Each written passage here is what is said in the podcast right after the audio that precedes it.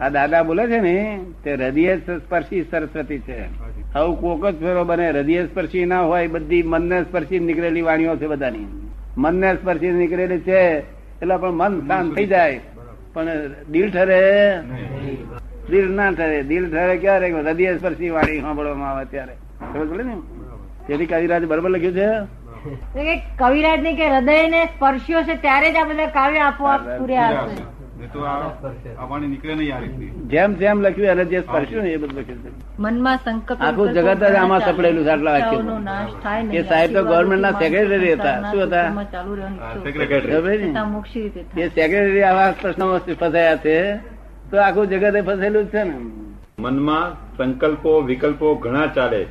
મનમાં સંકલ્પો વિકલ્પો ઘણા ચાલે. ઈચ્છાઓનો નાશ થાય નહીં. આશીર્વાદોથી માણસો સંસારના સુખોમાં ચાલુ રહેવાનું ઈચ્છે આમ છતાં મોક્ષ સ્થિર રીતે થાય મોક્ષ ને માટે રસ્તો એક જ છે કે બંધાયેલા પાસે મોક્ષ ખોળીએ તો ખોલનાર મૂર્ખ છે. શું કહ્યું? ખોળનાર જ મૂર્ખ. કોઈ પણ માણસ બંધાયેલો હોય એની પાસે મોક્ષ ખોળીએ તો ખોળનાર મૂર્ખ છે. પેલો મૂર્ખ નથી. તમે સમજ પડે છે? અયોગ્ય વ્યક્તિ પાસે? અયોગ્ય વ્યક્તિ પાસે ગયા તમે. ના પણ જ્યાં જે કુવામાં પાણી નથી પાણી ખોરીએ શું થાય? ખોરનાર મૂર્ખ એટલે જે જે મુક્ત પુરુષ છે જે મોક્ષનું દાન આપવા આવ્યા છે ત્યાં મોક્ષ હોય તો આપણું થાય. તો આપણે એમને પૂછવું કે આપ મુક્ત છો મોક્ષનું દાન આપવા આવ્યો છો? ત્યાં ના ભાઈ મારી કોઈ કહે નહીં. બનતા સુધી કોઈ કહે નહીં મોક્ષનું દાન આપવા આપવા આવ્યો છું. અરે મુક્ત છું એવું ના કે અને જો કે તો એ મેન્ટલ હોસ્પિટલમાં લઈ જઈને તપાસ કરવી પડે. બે જ જણ કે ત્રીજો કોઈ પુરુષ બોલે પણ હિન્દુસ્તાનમાં લાખ ભગવાન ઊભા થયા હોય પણ અમારી કોઈ બોલી શકે? નહીં. કોતો એને હોસ્પિટલ હોસ્પિટલમાં તપાસ કરી જવી સમજ પડી ને? ને કાં ખરેખર કો તો યથાર્થ પુરુષ બોલે. બે જણ બોલે. ત્રીજો કોઈ બોલે? બુદ્ધિશાળી માણસો બધું બોલે નહીં.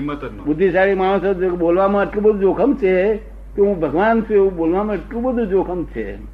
હું મુક્ત છું એ બોલવામાં જોખમ છે બહુ. ખબર ને? બોલી શકે નહીં. કોતો ગાંડો બોલે. ગાંડા ને શું કાયદો? કોઈ નડે નહીં એટલે હિન્દુસ્તાન બધી ગાંડા બોલે એ વાત જુદી છે સાચો બોલે એ વાત જુદી છે. અને સાચા હોય તો જાઓ તો તમારું મુક્ત પુરુષ મુક્ત કરી આપે તમને. શું જે જેની પાસે છે નહીં તે તમને શું આપી દેવાનો છે? જેની દુકાનમાં ક્રોધ માન માયા લોભ છે એ તમને મુક્તિ સી કેમ કરીને આપે? જેની દુકાનમાં ક્રોધ માન માયા લોભ નબળી જ નથી એ તમને મુક્તિ આપી શકે. શું કહ્યું? બરાબર. દુકાનમાં નબળાઈ હોય તમને મુક્તિ સી રીતે આપે? એ નબળાઈ જ આપે. તમને શું લાગે? નબળો માણસ મુક્તિ આપે? એની પાસે હોય જ નહીં. હોય જ નહીં ક્યાંથી હોય જ નહીં એની પાસે ક્યાંથી આપે એમ?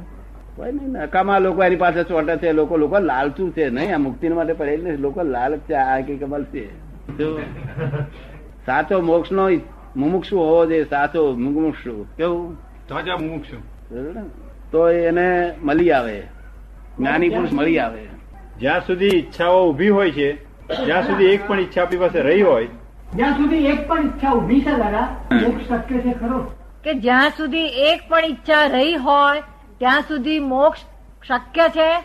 ઈચ્છાઓ તો આપણે એક વગાડો ને દોઢ વગાડો જોઈએ. દાદા આમ જુએ છે ને જોતા? એ સાથી જોયું એ. ભૂખ લાગે એવી ઈચ્છા થાય. પડે ને? છતાં મુક્ત જ છીએ. ઈચ્છા સાથે મુક્ત જ છીએ. કેવું? સમજે ને? ઈચ્છા બે પ્રકારની. એક આઠમથી ઈચ્છા ને એક ઉગતી ઈચ્છા. આઠમથી ઈચ્છા ડિસ્ચાર્જ ઈચ્છા કહેવાય છે. અને ઉગતી ઈચ્છા ચાર્જ ઈચ્છા. ચાર્જ ઈચ્છા સંસાર ઊભો થાય. અને ડિસ્ચાર્જ ઈચ્છા સંસાર આત્મી જાય. સમજ ને? બે પ્રકારની ઈચ્છા. સમજાય તમને? ના સમજાયું? પણ તો એવા સ્ટેજ ઉપર કોણ આવી શકે કે જ્યાં થી ઈચ્છા હોય? મુક્ત પુરુષ એવા સ્ટેજ ઉપર છે ને? એ ચા પીએ તો આઠમથી ઈચ્છા. એ બધું જે એ જે જે કરે ને બધું આઠમથી ઈચ્છા.